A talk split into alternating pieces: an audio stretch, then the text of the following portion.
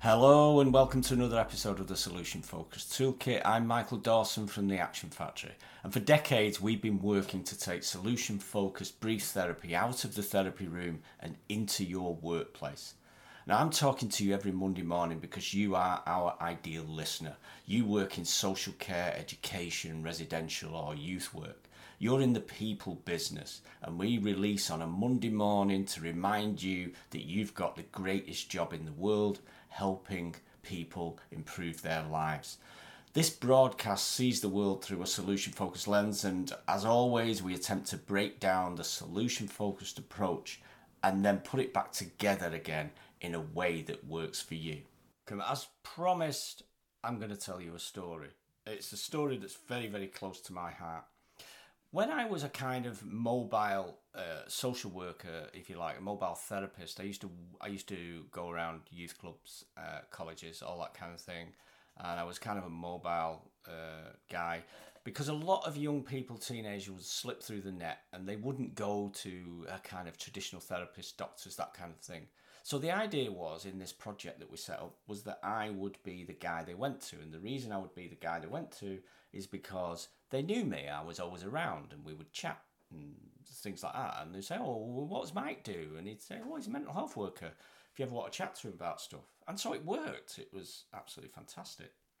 One evening, I was leaving a youth club, and um, as I'm about to go outside out the door home for the weekend, one of the uh, youth workers chased me and said, "Mike, Mike, I need your help. Um, I've got a real problem." So I said, "Yeah, what's what's up?" He said, "I've got a guy upstairs. He is um, basically in pieces. He's 17, um, and he um, has got a major problem. So I don't know what to do with him. So will you have a chat with him?" So I said, "Yeah, okay, I'll have a chat with him. No problem."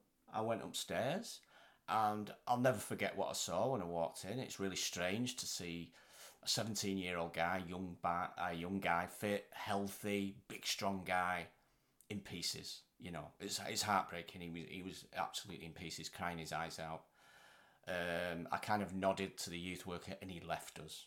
So, in time, we managed to get out of him his story. And his story was that basically him and his uh, brothers his two brothers had left a very abusive father. Bear in mind, a long time ago, when this when this when this guy was a lot younger, and one of the brothers had gone into town, bumped into the father, who they'd been estranged from for many many years, and told him where they were living. So now this young lad is in pieces. He doesn't know what to do. He's terrified of this guy, which again was something a, a, lesson learned there. You know, abuse is abuse, and it lasts a long time. A big, strong guy, and he now doesn't know what to do. Um, he was sobbing, he was crying. He'd managed to tell me the problem, and we managed to talk about it a little bit. And so, as usual, when we do these therapeutic interventions, what I did was I I said, let's take a break, which is quite normal. Let's take a break. Let's walk away. Let's kind of calm down. So we did that. He got himself a cup of tea. Uh, he was kind of getting calm. I went out onto the stairwell. Now, and when I always tell this story, this is this is word for word truth. I went out onto the stairwell. I was fairly new to solution focused model, and I remember thinking, I hate this job. I don't ever want to do this job again. Um, I can't stand the pain that I have to see and witness. And I know I wanted to go back in that room, put my arms around this guy, and say, Look, don't worry, I can help you. I'll come home with you and I'll help you do this and I'll help you do that. And I wanted to do that. I wanted to make him feel better. But I knew I was ready to quit. But I had to go back in that room and I knew I had nothing else.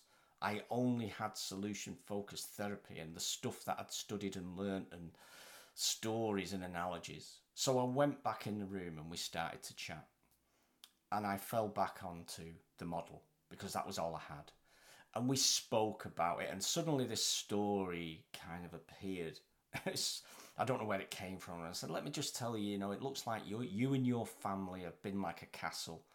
You know, there are four walls, and you've always been strong and you've always been ready for anything. But now that the brother has done this, it's like one of those walls is kind of shaking, collapsing, and the enemy may be over the hill. And he was going, Yeah, yeah, it feels like that, it feels like that. And I said, Well, what would you do if that was real, if that was the situation? He said, Well, I'd, I'd rebuild the wall, I suppose.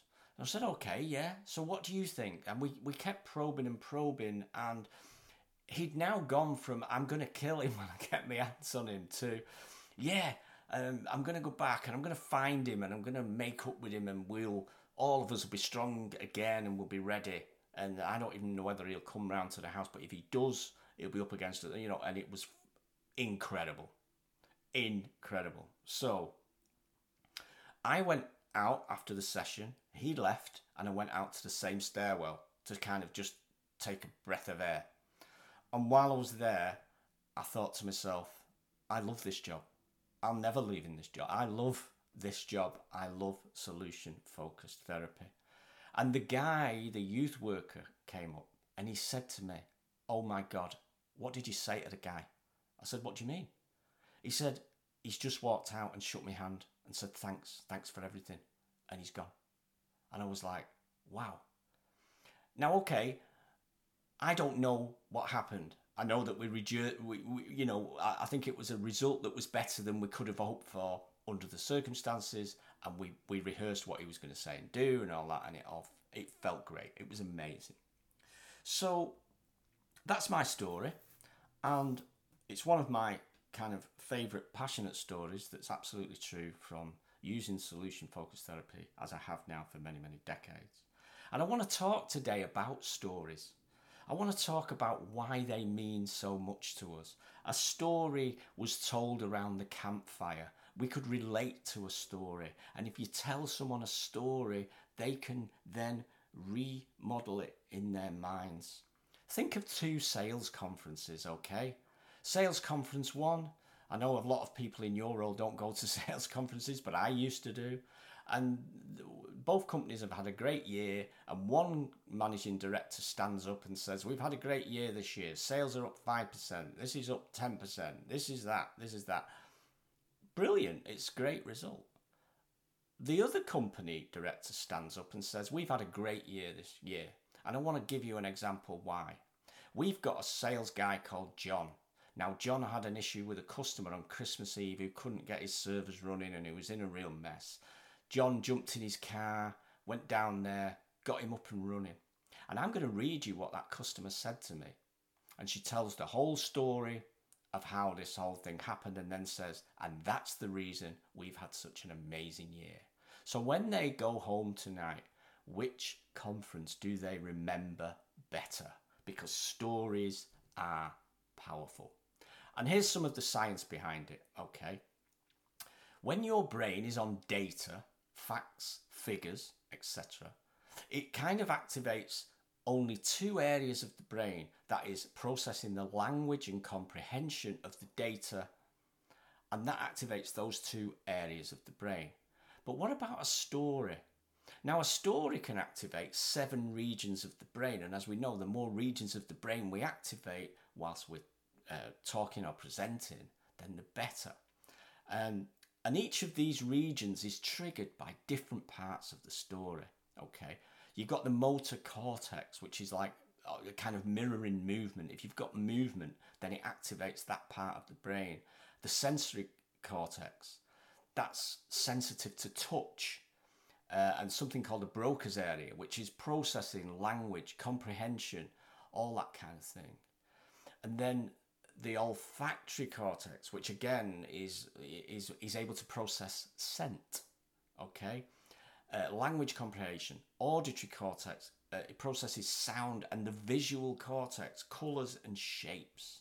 So as you can see, when you tell stories, and we can use stories and examples with our clients all the time, the brain is more engaged. Stories are more memorable stories trigger emotional responses.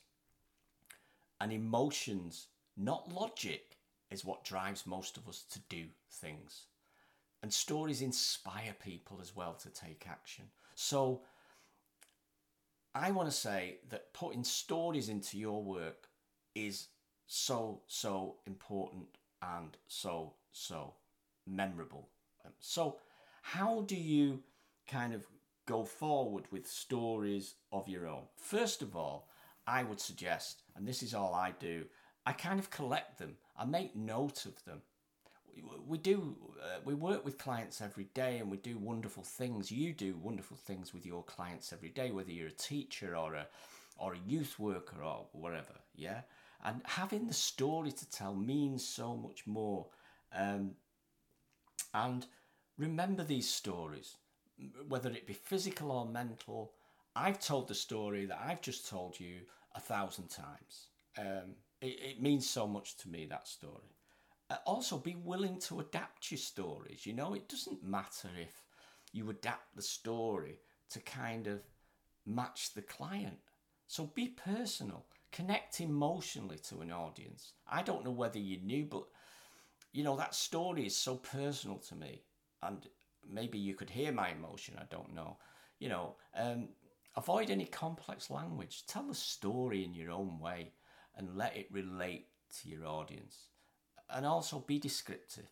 Use the modalities, as we say in neurolinguistic programming, you know, uh, the senses of touch, movement, colour, sound.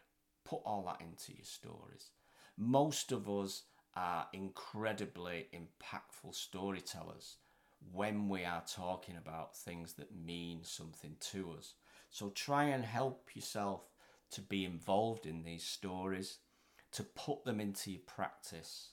I don't know whether this is uh, this isn't really in what you would call the catalogue of solution focused brief therapy, but as you know, at the Action Factory, we are not pure. We don't do solution focused brief therapy um, um, in its purest form. But I have found without shadow of a doubt, and I can give you a million examples and probably will, of the stories that I've used both in my training and with my clients.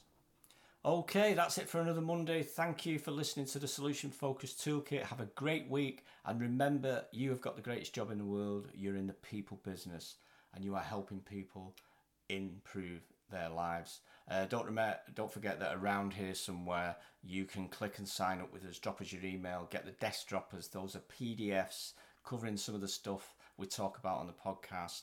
You get them every uh, every kind of week or two. Really, really useful. We call them desk droppers. So do sign up for those and do hit us up on the next episode because on the next episode we are talking about how you could improve your service or business using the principles of solution focused therapy. Could you tell how I hesitated to say the word therapy? I'm sorry. Okay, see you next week.